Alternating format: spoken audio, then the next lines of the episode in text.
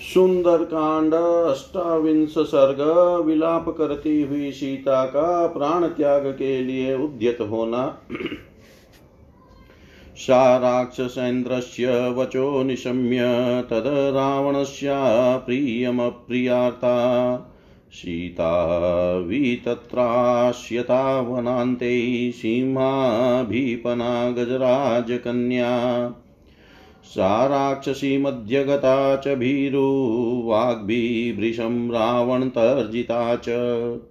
कान्तारमध्ये विजने विसृष्टा बालेव कन्या विललापसीता। सत्यं बतेदं प्रवदन्ति लोके नाकाल्मृत्यु भवतीति सन्त। यत्राहमेवं परिभत्सर्यमाना जीवामि यस्माक्षणं प्यपुण्या सुखाद्विहीनं बहुदुःखपूर्णम् इदं तु नूनं हृदयं स्थिरं मे विदीर्यते येन सहस्रधाद्य वज्राहतं शृङ्गमिवाचलस्य नैवास्ति नूनं मम दोषमत्र वद्याहं स्याप्रियदर्शनस्य भावं न चास्याहमनुप्रदातुम् अलं द्विजो मन्त्रमिवा द्विजाय।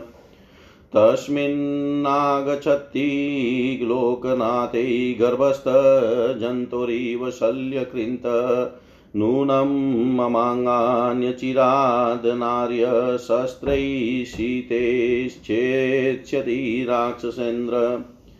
दुःखं बतेदं ननु दुःखितायामाशौ चिरायाभिगमिष्यतो द्वौ। वधस्य वध्यस्य यथा निशान्तैराजोपरोधादिवतस्करस्य। हा राम हा लक्ष्मण, हा सुमित्रे हा राम मात, सह मे जनन्य। एषा विपद्याम्यहमल्पभाग्या महानवै नौरीव मूढवाता। तरश्विनो धार्यता मृगस्य सत्त्वेन रूपम् अनुजेन्द्रपुत्रौ नूनं विशस्तो मम कारणात् तौ सिंहसभौ द्वाविवभेद्युतेन नूनं सकालो मृगरूपधारी मामल्पभाग्यां लुलुभे तदानीं यत्रार्यपुत्रो विशसजमूढा रामानुजं लक्ष्मणपूर्वजं च हा सत्यव्रत दीर्घबाहो, हा पूर्णचन्द्रप्रतिमानवक्त्र हा जीवलोकस्य हितप्रियश्च वद्यां न माँ वेत्सि राक्षसानाम्। अनन्यदेव त्वमियं क्षमा च, भूमौ च शय्या नियमश्च धर्मे। पतिव्रता त्वं विफलं ममेदं कृतं कृतज्ञेष्विव मानुषाणाम्। मोघो हि धर्मश्चरितो ममायं तथेकपत्नी त्वमिदं निरर्थकम् या त्वां न पश्यामि कृशा त्वया संमने निराशा। पितुर्निर्देशं नियमेन कृत्वा वनानि वृतश्चरितव्रतश्च स्त्रीभिस्तु मन्ये विपुले क्षणाभिशरं स्यसे वितभयकृतात्। अहं तु रां त्वयि जातकामा चिरं विनाशाय निबद्धभावा। मोघं चरित्वात् तपोव्रतं च त्यक्ष्यामि धिगजीवितमल्पभाग्या सञ्जीवितं क्षिप्रमहं त्यजेयं विशेषणशस्त्रेण शितेन वापि विषस्य दाता न तु मे अस्ति कश्चिच्छस्त्रस्य स्वाविस्मनि राक्षसस्य शोकाभितप्ता बहुधा विचिन्त्य शीतातवेणीग्रतनं गृहीत्वा उद्बद्ध्य वेणुदग्रतनेन शीघ्रम् अहं गमिष्यामि यमस्य मूलम्। उपस्थिता सा मृदु सर्वगात्री शाखां गृहीत्वा च नगस्य तस्य तस्यास्तु रामं परिचिन्तयन्त्या, रामानुजं स्वं च कूलं शुभाङ्ग्या। तस्या विशोकानि तदा बहूनि धैर्याजितानि प्रवराणि लोके। प्रादुर्निमितानि तदा पुरापि सिधान्युपली लक्षितानि पुरापि सिधान्युपलक्षितानि पति के विरह के दुख से व्याकुल हुई सीता, राक्षस राज रावण के उन अप्रिय वचनों को याद करके उसी तरह भयभीत हो गई। जैसे वन में सिंह के पंजे में पड़ी हुई कोई गजराज की बच्ची। राक्षसियों के बीच में बैठकर उनके कठोर वचनों से बारंबार धमकाई और रावण द्वारा फटकारी गई भीरु स्वभाव वाली सीता। निर्जन एवं बिहड़ वन में अकेली छूटी हुई अल्प वयस्का बाली के समान, बालिका के समान विलाप करने लगी। वे बोली, संत जन लोक में यह बात ठीक हो, ठीक ही कहते हैं कि बिना समय आए किसी की मृत्यु नहीं होती। तभी तो इस प्रकार धमकाई जाने पर भी मैं पुण्यहीना नारी क्षण भर भी जीवित रह पाती हूँ। मेरा यह हृदय सुख से रहित और अनेक प्रकार के दुखों से भरा होने पर भी निश्चय ही अत्यंत दृढ़ है। इसीलिए वज्र के मारे हुए पर्वत शिखर की भांति आज इसके सहस्त्र टुकड़े नहीं हो जाते। मैं इस दुष्ट रावण के हाथ से मारी जाने वाली हूँ। इसलिए यहाँ आत्मघात करने से भी मुझे कोई दोष नहीं लग सकता। कुछ भी हो जैसे द्विज किसी शूद्र को वेद मंत्र का उपदेश नहीं देता, उसी प्रकार मैं भी इस निशाचर को अपने हृदय का अनुराग नहीं दे सकती। हाय लोकनाथ भगवान श्री राम के आने से पहले ही यह दुष्ट राक्षस राज निश्चय ही अपने तीखे शस्त्रों से मेरे अंगों के शीघ्र ही टुकड़े टुकड़े कर डालेगा।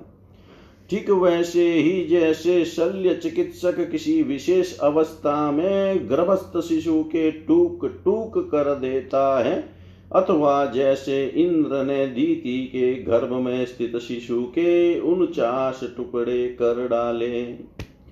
मैं बहुत दुखिया हूँ। दुख की बात है कि मेरी अवधि के ये दो महीने भी जल्दी ही समाप्त हो जाएँगे।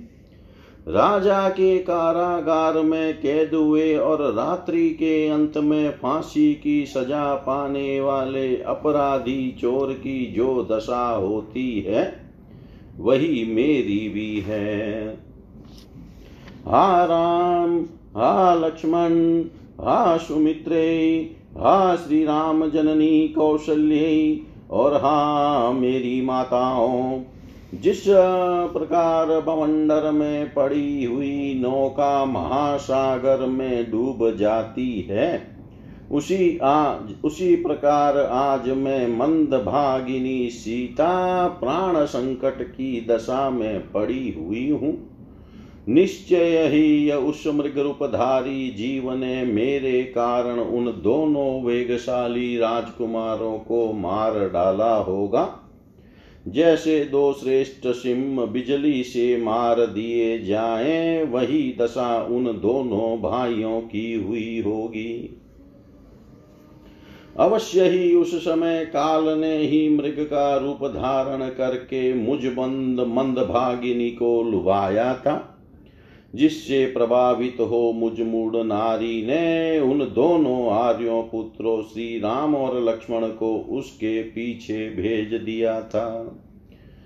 हा सत्यव्रतधारी महाबाहु श्री राम हा पूर्ण चंद्रमा के समान मनोहर मुख वाले रघुनंदन, हा जीव जगत के ही तेसी और प्रियतम आपको पता नहीं है कि मैं राक्षसों के हाथ से मारी जाने वाली हूँ। मेरी यह अनन्योपासना क्षमा, भूमि, शयन, धर्म संबंधी नियमों का पालन और पतिव्रत परायणता, ये सब के सब कृतज्ञों के प्रति किए गए मनुष्यों के उपकार की भांति निष्फल हो गए। प्रभो, यदि मैं अत्यंत कृष और कांतिहीन होकर आपसे बिछुड़ ही रह रह गई तथा आपसे मिलने की आशा खो बैठी, तब तो मैंने जिसका जीवन भर आचरण किया है, वह धर्म मेरे लिए व्यर्थ हो गया और यह एक पत्नी व्रत भी किसी काम नहीं आया। मैं तो समझती हूँ आप नियमानुसार पिता की आज्ञा पालन करके अपने व्रत को पूर्ण करने के पश्चात जब वन से लौटेंगे, तब निर्भय एवं सफल मनोरथ हो विशाल नेत्रों वाली बहुत सी सुंदरियों के साथ विवाह करके उनके साथ रमण करेंगे। किंतु श्री राम में तो केवल आप में ही अनुराग रखती हूँ। मेरा हृदय चीर काल तक आपसे ही बंधा रहेगा। मैं अपने विनाश के लिए ही आपसे प्रेम करती हूँ। अब तक मैंने तप और व्रत आदि जो कुछ भी किया है, वह मेरे लिए व्यर्थ सिद्ध हुआ है।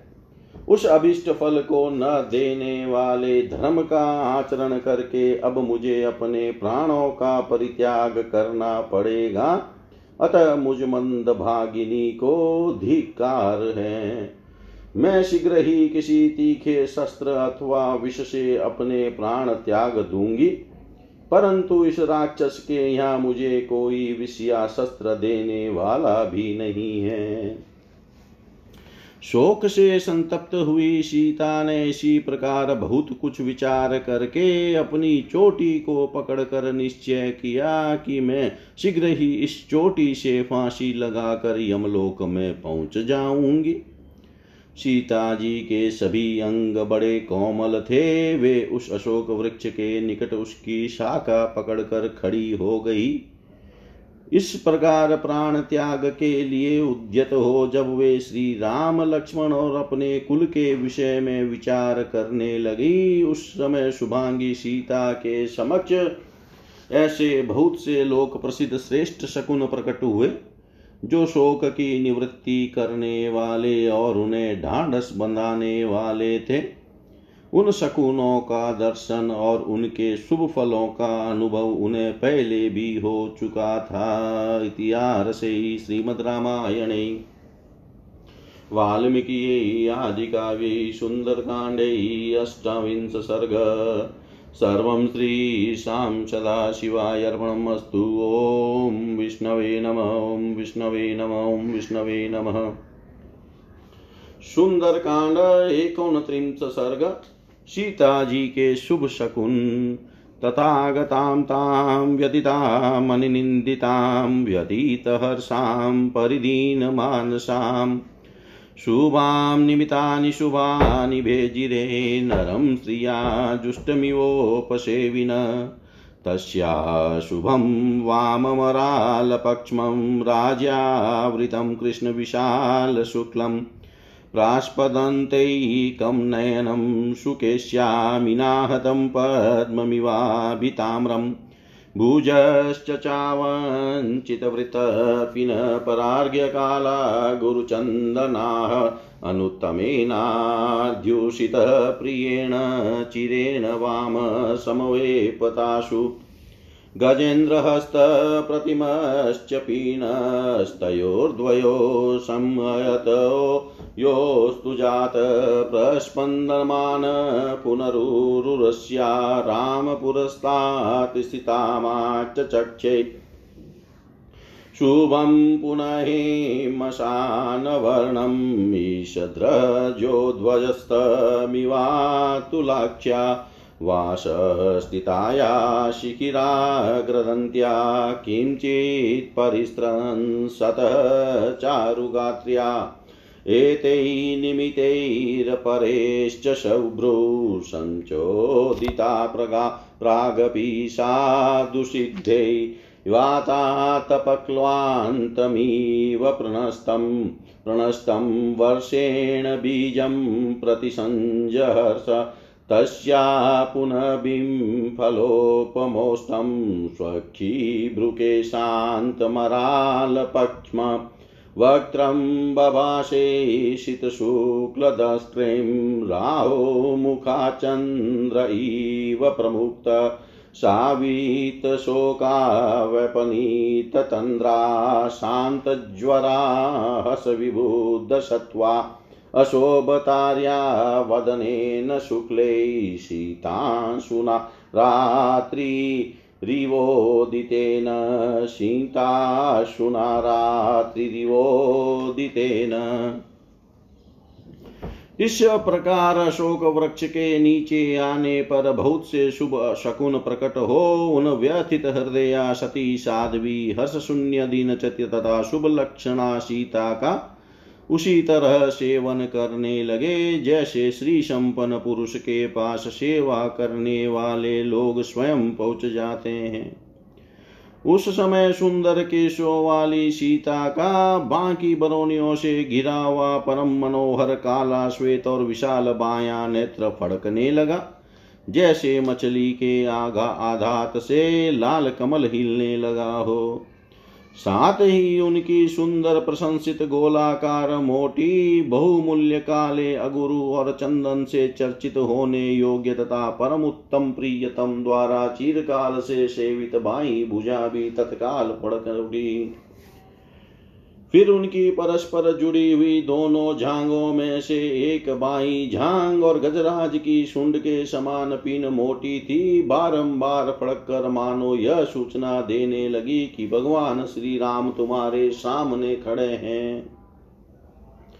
तत्पश्चात अनार के बीज की भांति सुंदर दांत मनोहर गात्र और अनुपम नेत्र वाली सीता का जो वहाँ वृक्ष के नीचे खड़ी थी सोने के समान रंग वाला किंचित मलिन रेशमी पिताम्बर तनिक सा खिसक गया और भावी शुभ की सूचना देने लगा।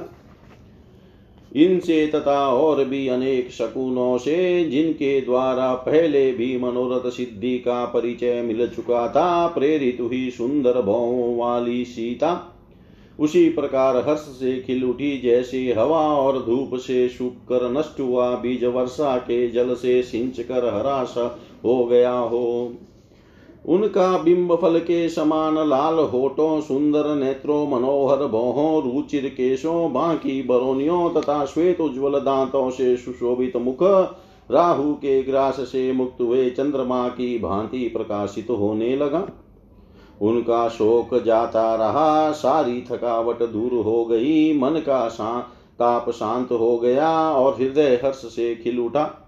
उस समय आर्या सीता शुक्ल पक्ष में उदित हुए शीत रश्मि चंद्रमा से सुशोभित रात्रि की भांति अपने मनोहर मुख से अद्भुत शोभा पाने लगी। इतिहासे श्रीमद्रामायणे वाल्मीकियै आदिकाव्ये सुन्दरकाण्डे सुन्दरकाण्डे एकोनत्रिंश सर्ग सर्वं सर्वं श्रीशां सदाशिवाय अर्पणम् अस्तु ॐ विष्णवे नम, ॐ विष्णवे नम, ॐ विष्णवे नमः। सुंदर कांड त्रिंश सर्ग सीता जी से वार्तालाप करने के विषय में हनुमान जी का विचार करना।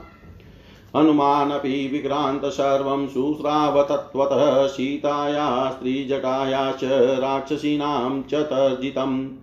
अवेक्षमाणस्तां देवी देवतामिव नन्दने, ततो बहुविधां चिन्तां चिन्तयामाश वानर यां कपिनां सहस्राणि, शुभौन्ययुतानि च। दिक्षु सर्वासु मार्गन्ते शेयमासादिता मया चारेण तु संयुक्तेन शत्रो शक्तिमवेक्षता। गुडेन चरता तावदवेक्षितमिदं मया राक्षसानां विशेषश्च पूरिचेयं निरीक्षिता। राक्षसाधिपतेरस्य प्रभावो रावणस्य च। यथा तस्या प्रमेयस्य सर्वसत्त्वद यावत् समाश्वासयितुं भार्यां पतिदर्शन काञ्चिनीम् अहमाश्वासयाम्येना पूर्णचन्द्रनिवाननामदृष्टदुःखां दुःखस्य न हि अन्धमधिगच्छत्यं यदि हि अं सतीमेनां शोकोपतचेतनामनाश्वास्य गमिष्यामि, दोषवद गमनं भवेत्। गते हि मयि तत्रेयं राजपुत्री यशस्विनी परित्राणमपश्यन्ति, जानकी जीवितं त्यजेत्। यथा स महाबाहु पूर्णचन्द्रनिभानन समाश्वासयितुं न्याय सीतादर्शनलालस निशाचरिणां प्रत्यक्षमक्षमं चाभिभाषितं कथं न खलु कर्तव्यमिदं कृच गतो हि अहम्। अनेन रात्रिशेषेण यदि नाश्वास्यते मया सर्वथा नास्ति सन्देहः परित्यक्षति जीवितं। रामस्तु यदि पृच्छेन्मा किं वां सीता ब्रवीदवचः किमहं तं प्रति ब्रूयां, सम्भाष्य सुमध्यमां सीतासन्देशरहितम् अमितस्त्वरया गतम् निर्दहेदपि काकुत्स्थक्रोधतीव्रेण चक्षुषा, यदि वोद्यो जयिष्यामि भर्तारं रामकारणात् व्यर्थमागमनं तस्य संसेन्यस्य भविष्यति। अन्तरं त्वमासाद्य राक्षसीनामवस्थितः शनेश् शनेराश्वासयाम्यद्य सन्तापबहुलामिमाम् अहं हि अतीतनुश्चेव वानरश्च विशेषत वाचं चोदाहरिष्यामि मानुषीमिह संस्कृता। यदि वाचं प्रदस्यामि द्विजातिरिव संस्कृतां रावणं मन्यमानां माँ सीता भीता भविष्यति। अवश्यमेव वक्तव्यं मानुषं वाक्यमत्वत् शान्त्व त्वयितुं शक्या नान्ये तेयमनिन्दिता शेयमालोक्य मे रूपं जानकी भाषितं तथा रक्षोभिस्त्रासीता पूर्वं भूयस्त्रासमुपेष्यति ततो जातपरित्रासा शब्दं कुर्यान् मनस्विनी जानानां माँ विशालाक्षि रावणं कामरूपिणं सीतया च कृते शब्दे सहसा राक्षसी गणनानाप्रहरणो घोरसमेदा यादन्तकोपम ततो माँ सम्परिक्षिप्य सर्वतो विकृतानन। वद्ये च ग्रहणे चैव कुर्युर्यत्नं महाबला। तं माँ शाखाप्रशाखाश्च स्कन्दाश्चोत्तमशाकिनां दृष्ट्वा च परिधावन्तं भवेयुः परिशङ्किता मम रूपं च सम्प्रेक्ष्य वने विचरतो महद्राक्षस्यो भयवित्रस्ता भवेयुः विकृतस्वरा ततः कुर्युं समाहावानं राक्षस्यो रक्षसामपि राक्षसेन्द्रियनियुक्तानां राक्षसेन्द्रनिवेशने ते शूलशरणी स विविधायुधपाणय आपतेयुविमर्देऽस्मिन् वे वेगेनोद्वेगकारणात् सरुन्धतेस्तु परितो विदमै राक्षसं बलं शक्नुयां न तु सम्प्राप्तुं परं पारं महोदधे माँ वा गृहिणयुरावृत्य बहवः शीघ्रकारिण स्यादियं चाग्रहीतातां मम च ग्रहणं भवेत्। हिंसाभिरुचयो हिंस्यूरिमां वा जनकात्मजां विपनं स्यात् ततः कार्यं रामसुग्रीवयोरिदम्। उद्देशे नष्टमार्गेऽस्मिन् राक्षसे परिवारिते। सागरेण परिक्षिप्ते गुप्ते वसति जानकी, विशस्ते वा गृहीते वा रक्षोभिमयि संयुगे। नान्यं पश्यामि रामस्य सायं कार्यसाधने विम्रशंश्च न पश्यामि यो हते मयि वानर। शतयोजनविस्तीर्ण लङ्घयेत महोदधि। काम, कामं हन्तुं समर्थोऽस्मि सहस्राण्यपि रक्षसां। न तु शक्ष्याम्यहं प्राप्तुं परं पारं महोदधे। असत्यानि च युद्धानि संशयो मे न रोचते। कश्चन संशयं कार्यं कुर्यात् प्राज्ञ संशयम्। एष दोषो महान् हि स्यान्मं सीताभिभाषणे। प्राणत्यागश्च वैदेह्यां भवेदन्नभिभाषणे। भृताश्चार्ता विरुध्यन्ति देशकालविरोधिता। विप्लवं दूतमासाद्य तमसूर्योदये यदा अर्थानर्थान्तरे बुद्धि निश्चित्तापि च न शोभते। घातयन्ति हि कार्याणि दूता पण्डितमानिन। न विनश्येत कथं कार्यं, वैक्लव्यं न कथं मम। लङ्घनं च समुद्रस्य, कथं नु वृथा भवेत्। कथं न खलु वाक्यं मे शृणुया नो द्विजेत च इति संचिन्तय हनुमास। चकार मतिमान् मतिं राम। क्लिष्टकर्माणं सुबन्धुमनुकीर्तयन्नेनामुद्वेजयिष्यामि त्वद्बन्धुगतचेतना इक्ष्वाकुणां वरिष्ठस्य रामस्य विदितात्मन शुभानि धर्मयुक्तानि वचनानि समर्पयन्। श्रावयिष्यामि सर्वाणि मधुराम प्रब्रुवन् गिरं। श्रद्धास्यति यथा सीता तथा सर्वं समादते। इति स बहुविधं महाप्रभावो जगति पते प्रमदामवेक्ष्यमाण। मधुरमविततं जगाद्वाक्यं ध्रुमवीटपान्तरमास्थितो हनुमान्। ध्रुमवीटपान्तर्मास्थितो हनुमान्। पराक्रमी हनुमान जी ने भी सीता जी का विलाप त्रिजटा की स्वप्न चर्चा तथा राक्षसियों की डांट डपट, ये सब प्रसंग ठीक ठीक सुन लिए। सीता जी ऐसे जान पड़ती थी, मानो नंदन वन में कोई देवी हो। उन्हें देखते हुए वानर वीर हनुमान जी तरह तरह की चिंता करने लगे। जिन सीता जी को हज़ारों लाखों वानर समस्त दिशाओं में ढूंढ रहे थे, आज उन्हें मैंने पा लिया।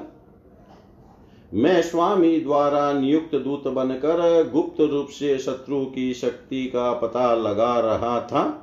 इसी सिलसिले में मैंने राक्षसों के तारतम्य का, इस पूरी का तथा इस राक्षस राज रावण के प्रभाव का भी निरीक्षण कर लिया।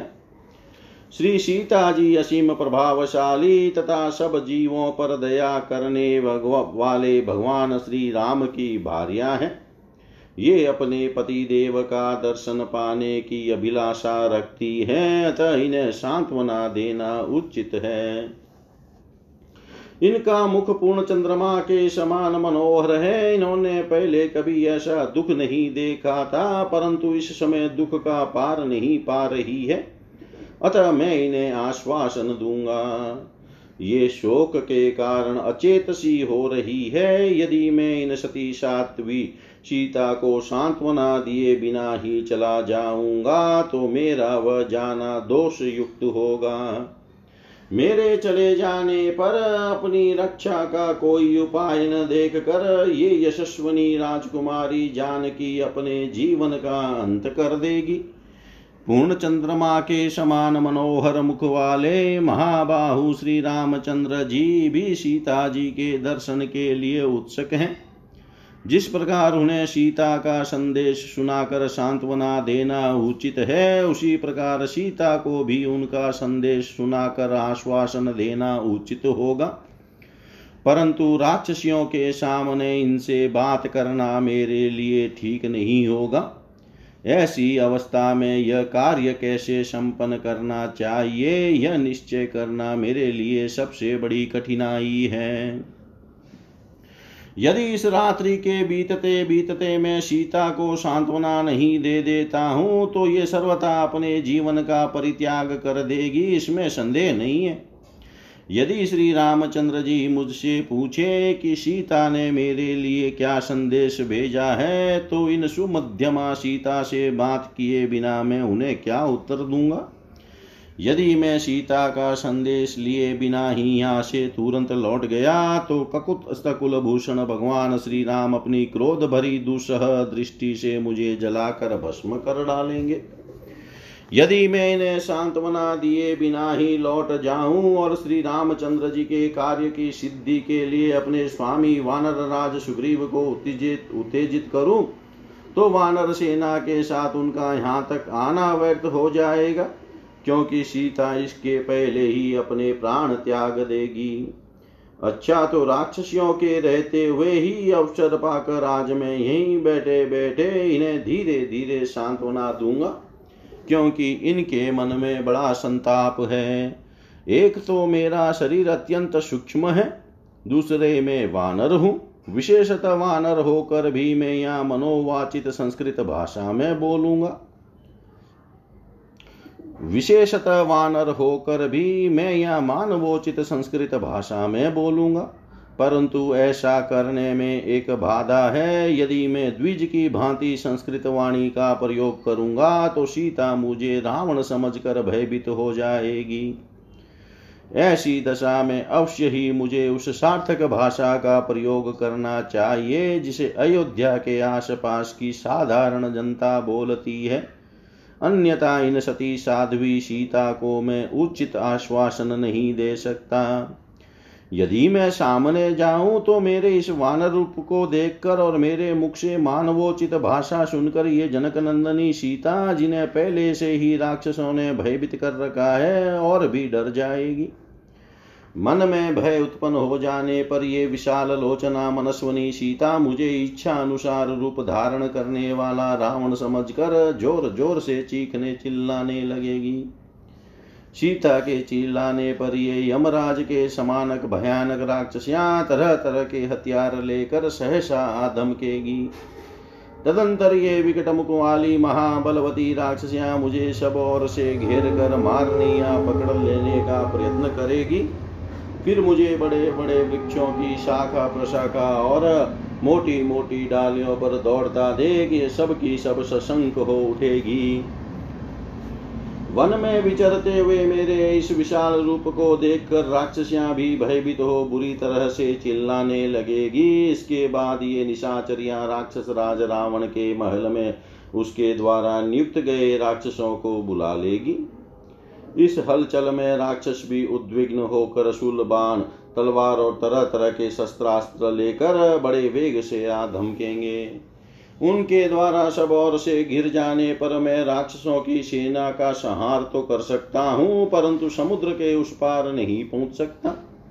यदि बहुत से फुर्तीले राक्षस मुझे घेर कर पकड़ ले तो सीता जी का मनोरथ भी पूरा नहीं होगा और मैं भी बंदी बना लिया जाऊँगा। इसके सिवा हिंसा में रुचि रखने वाले राक्षस यदि इस जनक दुलारी को मार डाले तो श्री रघुनाथ जी और सुग्रीव का यह सीता की प्राप्ति रूप अभिष्ट कार्य ही नष्ट हो जाएगा। यह स्थान राक्षसों राक्षसों से घिरा हुआ है। यहाँ आने का मार्ग दूसरे को देखा या जाना हुआ नहीं है। तथा इस प्रदेश को समुद्र ने चारों ओर से घेर रखा है। ऐसे गुप्त स्थान में जानकी जी निवास करती है। यदि राक्षसों ने मुझे संग्राम में मार दिया या पकड़ लिया तो फिर श्री रघुनाथ जी के कार्य को पूर्ण करने के लिए कोई दूसरा सहायक भी मैं नहीं देख रहा हूँ। बहुत विचार करने पर भी मुझे ऐसा कोई वानर नहीं दिखाई देता है जो मेरे मारे जाने पर सौ योजन विस्तृत महासागर को लांग सके। मैं इच्छा अनुसार सहस्त्रों राक्षसों को मार डालने में समर्थ हूँ। परंतु युद्ध में फंस जाने पर महासागर के उस पार नहीं जा सकूँगा। युद्ध अनिश्चयात्मक होता है, उसमें किस पक्ष की विजय होगी यह निश्चित नहीं रहता, और मुझे संशय युक्त कार्य प्रिय नहीं है। कौन ऐसा बुद्धिमान होगा जो संशय रहित कार्य को संशय युक्त बनाना चाहेगा? सीता जी से बातचीत करने में मुझे यही महान दोष प्रतीत होता है, और यदि बातचीत नहीं करता हूँ तो विदेह नंदनी सीता का प्राण त्याग भी निश्चित ही है। अविवेकी या असावधान दूत के हाथ में पड़ने पर बने बनाए काम भी देश काल के विरोधी होकर उसी प्रकार असफल हो जाता है। जैसे सूर्य के उदय होने पर सब और फैले हुए अंधकार का कोई वश नहीं चलता, वह निष्फल हो जाता है। कर्तव्य और अकर्तव्य के विषय में स्वामी की निश्चित बुद्धि भी अविवेकी दूत के कारण शोभा नहीं पाती है, क्योंकि अपने को बड़ा बुद्धिमान या पंडित समझने वाले दूत अपनी ही नासमझी से कार्य को नष्ट कर डालते हैं। फिर किस प्रकार यह काम न बिगाड़ू, किस तरह मुझसे कोई असावधानी न हो, किस प्रकार मेरा समुद्र लांगना व्यर्थ न हो जाए, और किस तरह सीता जी मेरी सारी बातें सुन लें किंतु घबराहट में न पड़े इन सब बातों पर विचार करके बुद्धिमान हनुमान जी ने यह निश्चय किया। जिनका चित अपने जीवन बंधु श्री राम में ही लगा है, उन सीता जी को मैं उनके प्रियतम श्री राम का जो अनायासी महान कर्म करने वाले हैं, गुण गाकर सुनाऊँगा और उन्हें उद्विग्न नहीं होने दूँगा। मैं इक्ष्वाकुल भूषण विदितात्मा भगवान श्री राम के सुंदर धर्मानुकूल वचनों को सुनाता वहाँ यहीं बैठा रहूँगा। मीठी वाणी बोलकर श्री राम के सारे संदेशों को इस प्रकार सुनाऊँगा, जिससे सीता का उन वचनों पर विश्वास हो। जिस तरह उनके मन का संदेह दूर हो, उसी तरह मैं सब बातों का समाधान करूँगा। इस प्रकार भांति भांति से विचार करके अशोक वृक्ष की शाखाओं में छिप कर बैठे हुए महा, महाप्रभावशाली हनुमान जी, पृथ्वीपति श्री रामचंद्र जी की भार्या की और देखते हुए मधुर एवं यथार्थ बात कहने लगे। इतिहासे श्रीमद्रामायणे वाल्मीकि आदिकाव्ये सुन्दरकाण्डे त्रिंश सर्ग सर्वं श्रीशां सदाशिवाय अर्पणम् अस्तु ॐ विष्णवे नम, ॐ विष्णवे नम, ॐ विष्णवे नम। सुंदरकांड एकत्रिंश सर्ग हनुमान जी का सीता को सुनाने के लिए श्री राम कथा का वर्णन करना। एवं बहुविधां चिन्तां चिन्तयित्वा महामती संस्रवै मधुरं वाक्यं वेदीयां व्याजहारः। राजा दशरथो नाम रथकुञ्जर्वाजिमान् पुण्यशीलो महाकीर्तिरिक्ष्वाकूणां महायशा राजसीनां गुणश्रेष्ठस्तप्सा चर्षिभिः सम चक्रवर्ती कुले जात पुरदन् पुरन्दरशमो बले अहिंसारतिक्षुद्रो घृणी सत्यपराक्रम मुखस्येक्ष्वाकुवंशस्य लक्ष्मीवान् लक्ष्मीवर्धन। पार्थिवव्यञ्जने युक्त पृथुश्रीपार्थिवर्षभ पृथिव्या चतुरान्तायां विश्रुतसुखदसुखी तस्य पुत्र प्रियो ज्येष्ठस्ताराधिपनिभानन रामो नाम विशेषज्ञ श्रेष्ठ सर्वधनुस्मताम् रक्षिता स्वस्य वृतस्य, स्वजनस्यापि रक्षिता रक्षिता जीवलोकस्य, धर्मस्य च परं तप। तस्य सत्याभिसन्धस्य, वृदस्य वचनात् पितुः स भार्य, स भ्रात्रा वीरप्रव्रजितो वनम्। तेन तत्र महारण्ये मृगयां परिधावता राक्षसा नियता शूरा बहो कामरूपिण जनस्थानवधं श्रुत्वा नियतो करदूषणो ततस्त्वमसापहर्ता जानकी रावणेन तु वञ्चित्वा वने रामं मृगरूपेण मायया स मार्गमाणास्तां देवीं रामसीतामनिन्दिताम्। आशसाधवने मित्रं सुग्रीवं नाम वानरं, ततः स वालिनं हत्वा रामपुर परपुरञ्जय आयशत कपिराज्यं तु सुग्रीवाय महात्मने। सुग्रीवेणाभिसन्दिष्टा हरय कामरूपिण दिक्षु सर्वासु तां देवी विचिन् वन्तसहस्रश अहं सम्पाति वचनाक्षतयोजन् मायतं तस्या हेतो विशालाख्या समुद्रं वेगवान् प्लुतः। यथा रूपां यथा वर्णां यथा लक्ष्मवती च तामस्रोषं राघवस्यां शेयमासादिता मया वीररामेव मुक्त्वा स वाचं वानरपुङ्गवं जानकी चापि तच्छ्रुत्वा विस्मयं परमं गता। ततः सा वक्रकेशान्ता सुकेशी केशसंवृतम् उन्, उन्नम्य वदनं भीरुशिंसपान् पामनवैक्षत निशम्य सीतावचनं कपेश्च दिशश्च सर्वा प्रदिदश्च वीक्षय। स्वयं प्रहसं परमं जगाम, सर्वात्मनारां मनुस्मरन्ति।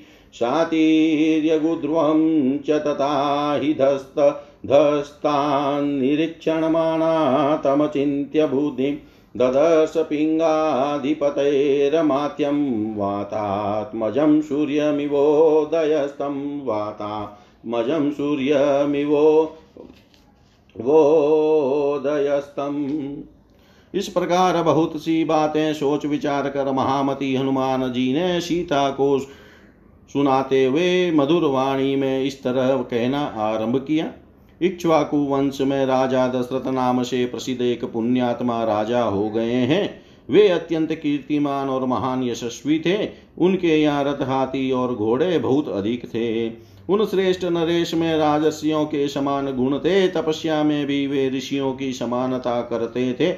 उनका जन्म चक्रवर्ती नरेशों के कुल में हुआ था। वे देव राजेंद्र के समान बलवान थे। उनके मन में अहिंसा धर्म के प्रति अनुराग था, उनमें क्षुद्रता का ना, क्षुद्रता का नाम नहीं था। वे दयालु सत्य पराक्रमी और श्रेष्ठ इक्ष्वाकु वंश की शोभा बढ़ाने वाले थे।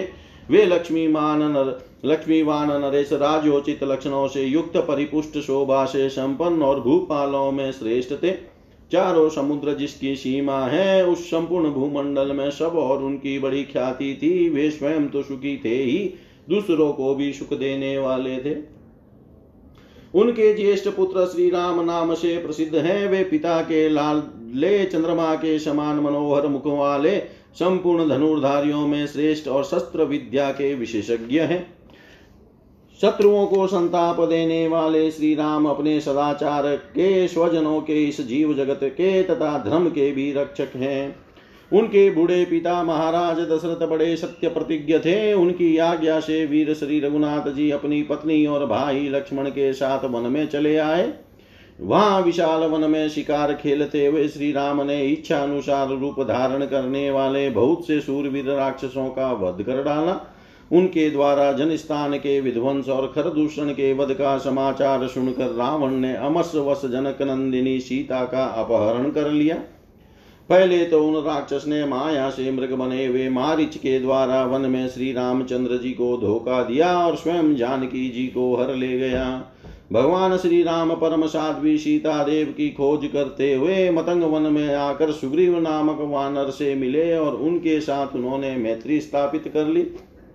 तदंतर शत्रु नगरी पर विजय पाने वाले श्री राम ने वाली का वध करके वानरों का राज्य महात्मा सुग्रीव को दे दिया।